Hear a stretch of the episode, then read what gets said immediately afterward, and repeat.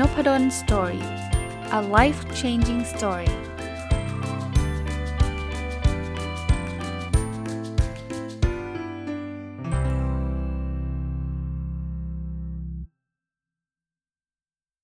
สวัสดีครับ ยินดีต้อนรับเข้าสู่นพดล story podcast นะครับ วันนี้จะเอาหนังสือที่ชื่อว่า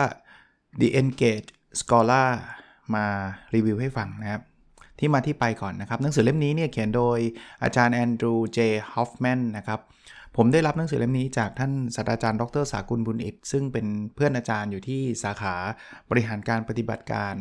คณะพาณิชยศาสตร์และการบัญชีธรรมศาสตร์เนี่ยคือคือที่สาขาเดียวกับผมนี่แหละครับ อาจารย์ก็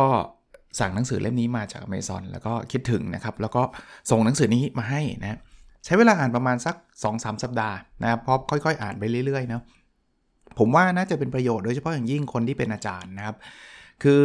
หนังสือเนี่ยตีมันคือบอกว่า ปัจจุบันเนี่ยอาจารย์เนี่ยมีมีแรงกดดันอยู่เยอะในในแง่ของการต้องไปตีพิมพ์ใน international journal นะครับ ถ้าเราอยากที่จะอย่างอย่างอาจารย์ในอเมริกาเนี่ยระบบของเขาก็คือ คุณคุณอยากที่จะต่อสัญญา คุณจะต้องมีผลงานวิจัยอะนะครับ ถ้าเกิดคุณไม่ทำวิจัยเนี่ยคุณเป็นอาจารย์ได้แป๊บเนียงเนี่ยคุณก็ไม่ได้การต่อสัญญาตลอดชีพนะครับ ซึ่งช่วงนั้นก็จะเป็นช่วงที่ทุกคนก็ก็เครียดนะครับ และหรือแม้กระทั่งหลังจากต่อสัญญาไปแล้วเนี่ยอาจารย์ก็ยังมีบทบาทนะที่ต้องทำวิจัย มันเลยทำให้อาจารย์เองเนี่ยอาจจะ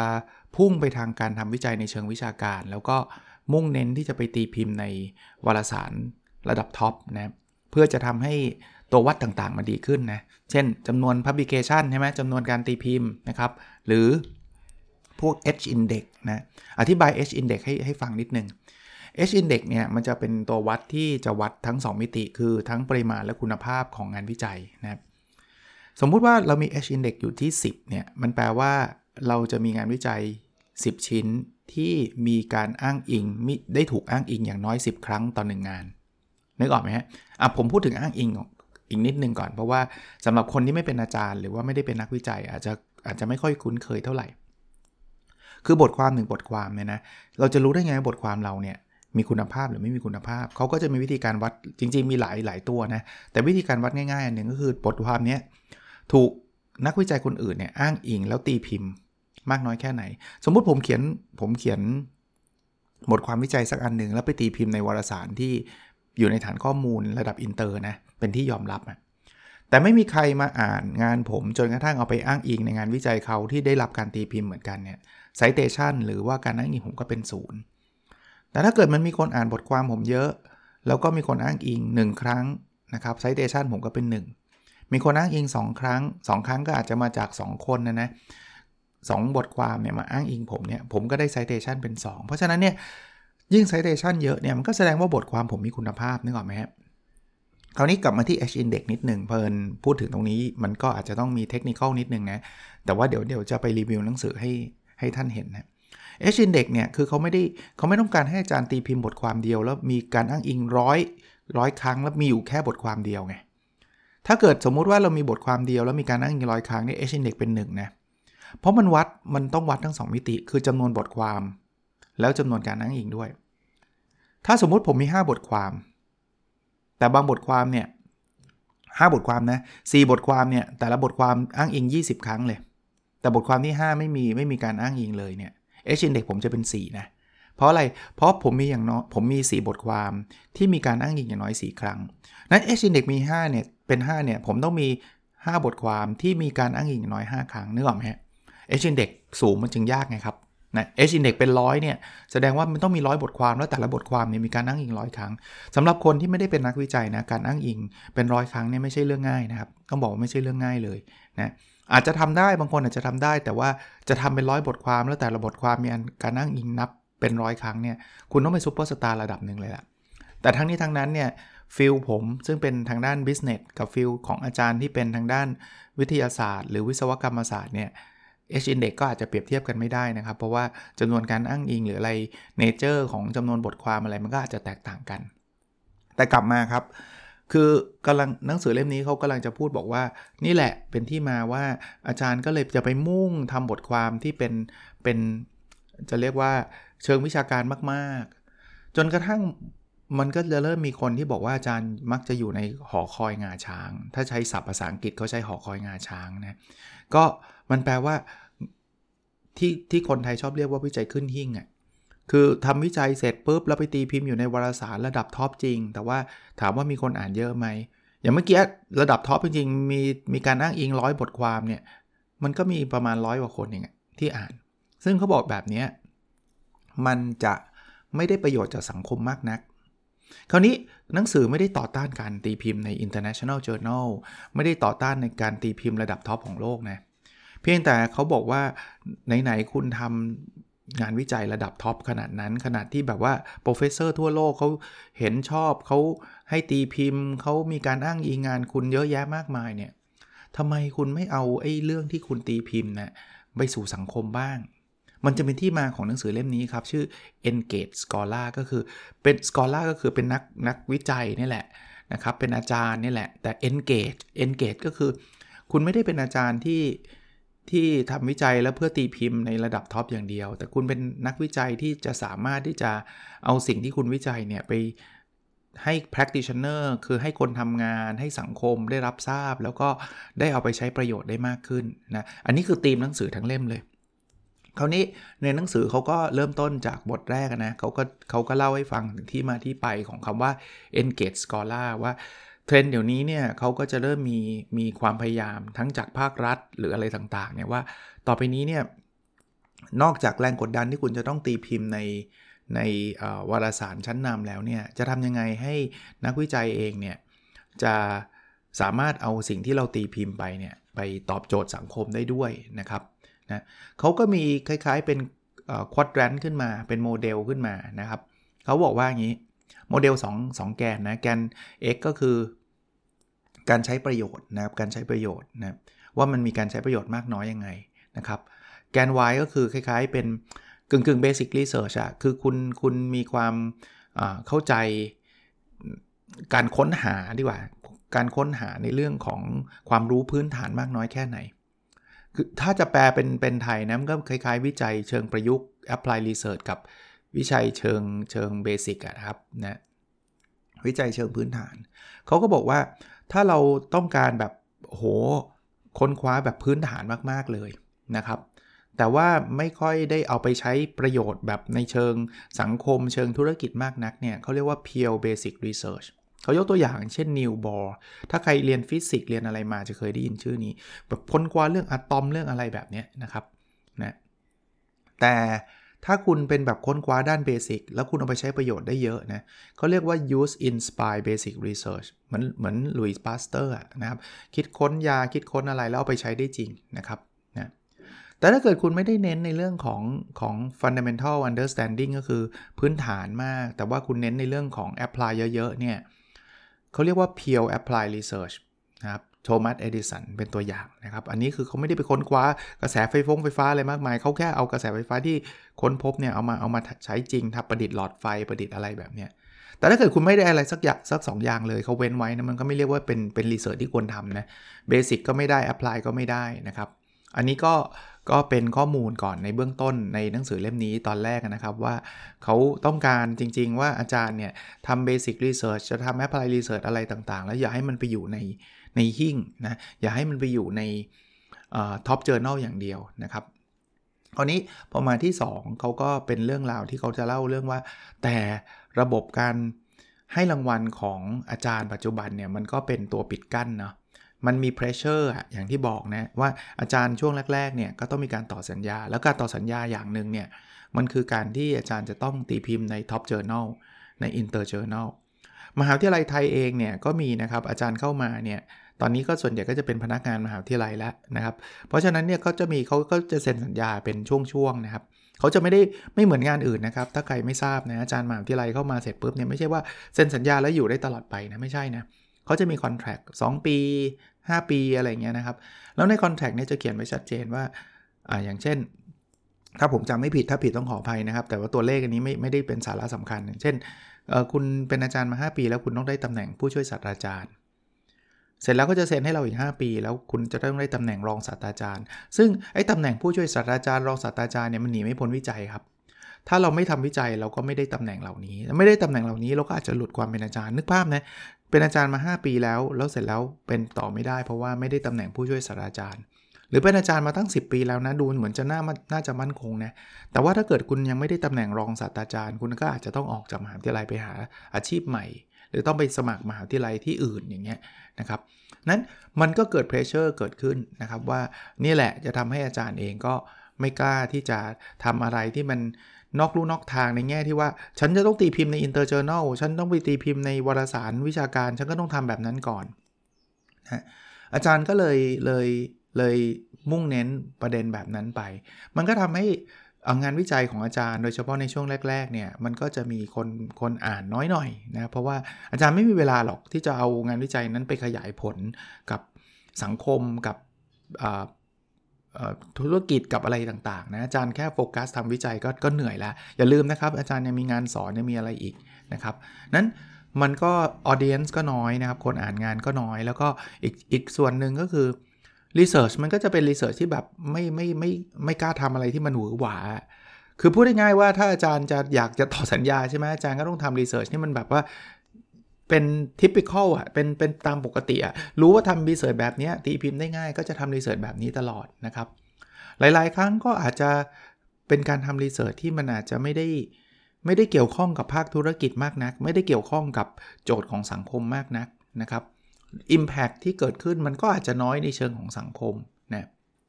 ไอ้พวกนี้แหละจะเป็นข้อจำกัดนะครับ แล้วทำให้อาจารย์เองก็ยากที่จะจะทำอะไรที่มัน engage ที่มันตอบโจทย์สังคมมากนักนะครับ นอกจากนี้เนี่ยมันยังมีเขาเรียกว่า Sagan effect ซึ่ง Sagan effect เนี่ยมาจากชื่อของอนัก จะเรียกว่าอะไร astronomer ครับ คนที่เป็นนักบินนักท่องอวกาศเนี่ยนะครับคาร์ลเซกันนะครับ คือเขาเขามีเรื่องราวแบบนี้ครับเขาในปี 1991 เนี่ยคาร์เซแกนเนี่ยเขาก็ได้รับการโนมิเนตนะ เสนอชื่อให้เป็นส่วนหนึ่งของ National Academy of Science นะครับ แต่ว่าสุดท้ายก็ก็ไม่ได้นะครับ โดยมีคนพูดกันว่าที่ไม่ได้เนี่ย เพราะเขาไม่ใช่เป็น academic อะเขาไม่ได้เป็นอาจารย์อะไรเงี้ยนะครับ เพราะฉะนั้นเนี่ยเขาลองเขาก็เลยมองว่าคนนี้แบบไม่ไม่ไม่ไม่คู่ควร ที่จะมาอยู่ในสังคมแบบนี้หรืออยู่ในสมาคมแบบนี้นะครับ มันก็เลยกลายเป็นว่า ถ้าใครทำอะไรที่มันมันไม่ไม่ถูก economic อะไม่ไม่ไม่เป็นวิชาการมาก ๆ อย่างเงี้ยนะครับ เป็นอย่างนักบินอวกาศอย่างเงี้ยก็ก็จะถูกคล้ายๆ discriminate ออกจากสังคมหรือแวดวงอารมณ์คล้ายๆ แบบนั้น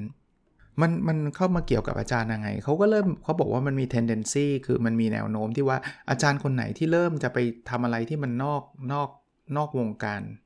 คำว่านอกวงการคืออย่างนี้ สมมุติว่ามีอาจารย์คนนึงไปเขียน pocket book อย่างเงี้ยพอไปเขียน pocket book แล้วเป็น bestseller เนี่ยคนจะมี feeling แล้วมี feeling ว่าอาจารย์คนนี้เนี่ยจะชักจะจะไม่ใช่ academic แล้วนะ ชักจะเป็นแบบออกไปไปไปเชิงเป็นนักเขียนเป็นเป็นอะไรแบบเนี้ยออกออกคือคือมัน feeling มันเป็นแบบนั้นนะไม่ได้แปลว่าอาจารย์คนนั้นไม่เก่งนะ แต่ว่าคนจะเริ่มรู้สึกว่าเขา less academics นะไม่ได้อยู่ในกลุ่มแบบ นักวิจัยจ๋าๆ ไม่ได้อยู่ในกลุ่มแบบ อาจารย์ที่ตีพิมพ์ใน top top tier journal แล้วอะเขาเขาเริ่มทำอะไรที่มันไปเกี่ยวกับสังคม อาจจะเป็นจะผมจะใช้คำพูดว่าอะไร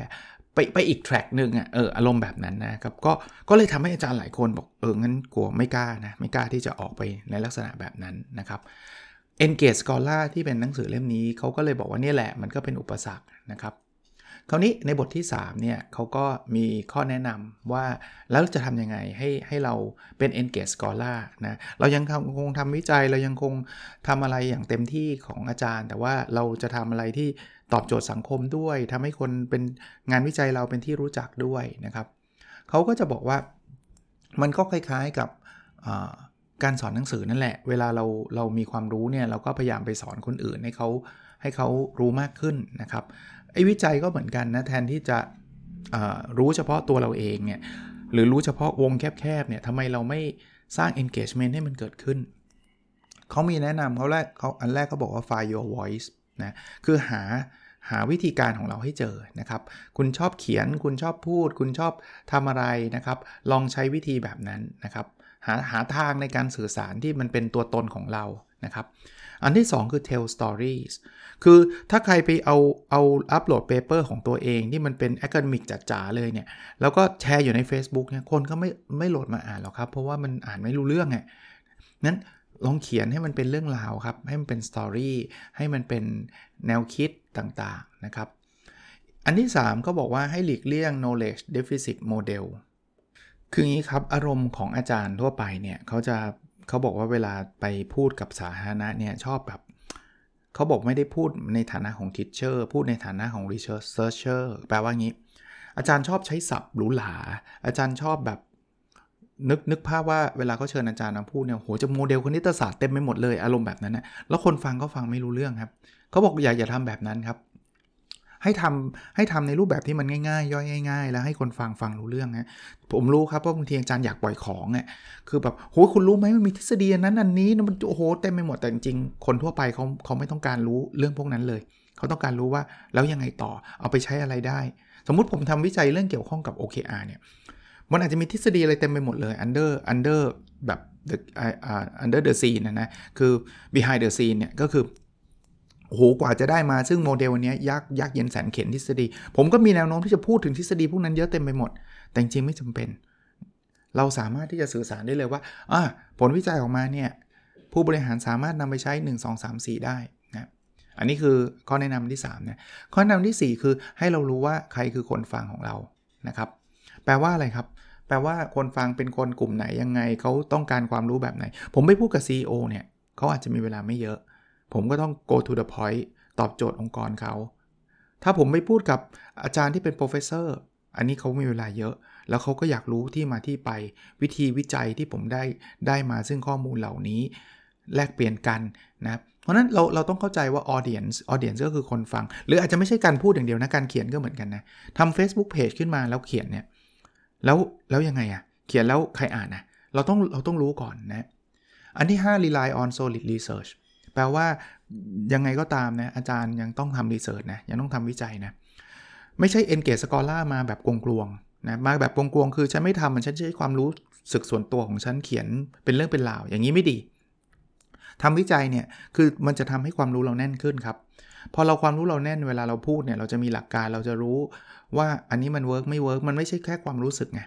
มันจะเป็นเรื่องราว แล้วมันไม่ใช่ตัวเราทำคนเดียวนะ ถ้าเราทำวิจัยเนี่ยเราจะได้อ่านงานวิจัยของคนอื่นเยอะแยะมากมาย อ้างอิงงานวิจัยคนอื่นเนี่ยมันก็จะช่วยได้นะครับอันที่ 6เขาบอกว่าให้เราเปลี่ยนกลยุทธ์ในการตีพิมพ์นะครับคือถ้าเป็นนักนักวิจัยเดิมๆเนี่ยเราทำวิจัยเนี่ยเราทำปุ๊บเรามีเป้าหมายอย่างเดียวตีพิมพ์ในวารสารแล้วจบเลย งานวิจัยจบอันนั้นเขาบอก อันนั้นยังคงต้องทำอยู่นะ เน้นอีกทีหนึ่งไม่ได้ให้ลาทิ้งนะครับอาจารย์ยังทำวิจัยตีพิมพ์อยู่ แต่ว่า สิ่งที่อาจารย์ควรทำต่อจากการตีพิมพ์คือรีแพคเกจมันใหม่ ชอบคำนี้ครับรีแพคเกจก็คือเอาผลงานที่ตีพิมพ์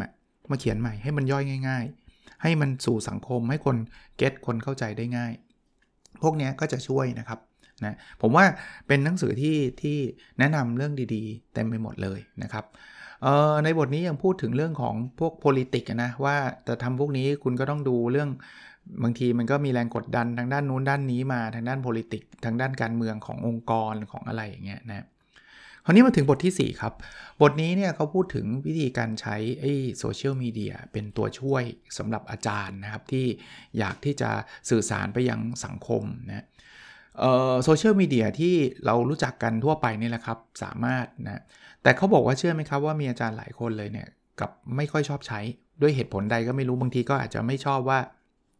โอ้ยมันเสียเวลานู่นนี่นั่น มันมีดับมันเป็นดับสองคมครับโซเชียลมีเดียถ้าเราติดไปนั่งเล่น Tik t o อกทั้งวันอย่างเงี้ยเราก็ไม่มีเวลาทำวิจัยใช่ไหมแต่มันก็มีประโยชน์นะครับที่อาจารย์เองก็จะได้มีมีช่องทางในการสื่อสารงานวิจัยไปนะมันมันมีช่องทางอะไรบ้างนะครับ เช่นเว็บไซต์นะครับสังเกตอาจารย์ต่างประเทศก็ได้นะครับ จะมีเว็บไซต์ส่วนตัว ที่เขาจะเผยแพร่งานเขียนของเขานะครับ หรือบางคนไม่อยากทำเว็บไซต์นะครับก็ ไปดูพวกพวกโซเชียลมีเดียทั่วไปก็ได้นะครับผมว่าวันนี้เอาพอแค่นี้ก่อนดีกว่า เพราะว่าเดี๋ยวพรุ่งนี้เนี่ยพอเปิดดูแล้วเนี่ยมันยังมีเรื่องราวเกี่ยวข้องกับโซเชียลมีเดียต่างๆหลากหลายที่ผมคิดว่าอยากจะแนะนำลงรายละเอียดให้กับอาจารย์ได้ทราบนะครับ แล้วก็ยังมีอีกอีกสักครึ่งเล่มเลยแหละครับ ที่ผมคิดว่า มันจะได้ไม่ยาวเกินไป แล้วจะได้รีวิวให้กับท่านผู้ฟังได้ได้ได้ฟังได้อย่างครบถ้วนนะครับ ก็ทิ้งค้างไว้ตรงนี้ก่อนนะครับ แต่ว่าหนังสือถ้าใครอยากซื้ออ่านนะครับ The Engaged Scholar นะครับ โดย Professor Andrew J. Hoffman นะครับ คงไม่มีแปลไทยนะ คิดว่านะครับ แต่ว่าหนังสือสั่งมาจากน่าจะเมซอนนะครับ อาจารย์ที่ที่ อาจารย์ที่ผมเล่าให้ฟังคืออาจารย์สากุลสั่งมาให้ผมได้อ่านนะครับ ก็ก็น่าจะเป็นประโยชน์นะครับ โอเคนะครับ แล้วเราพบกันในสดถัดไปครับ สวัสดีครับ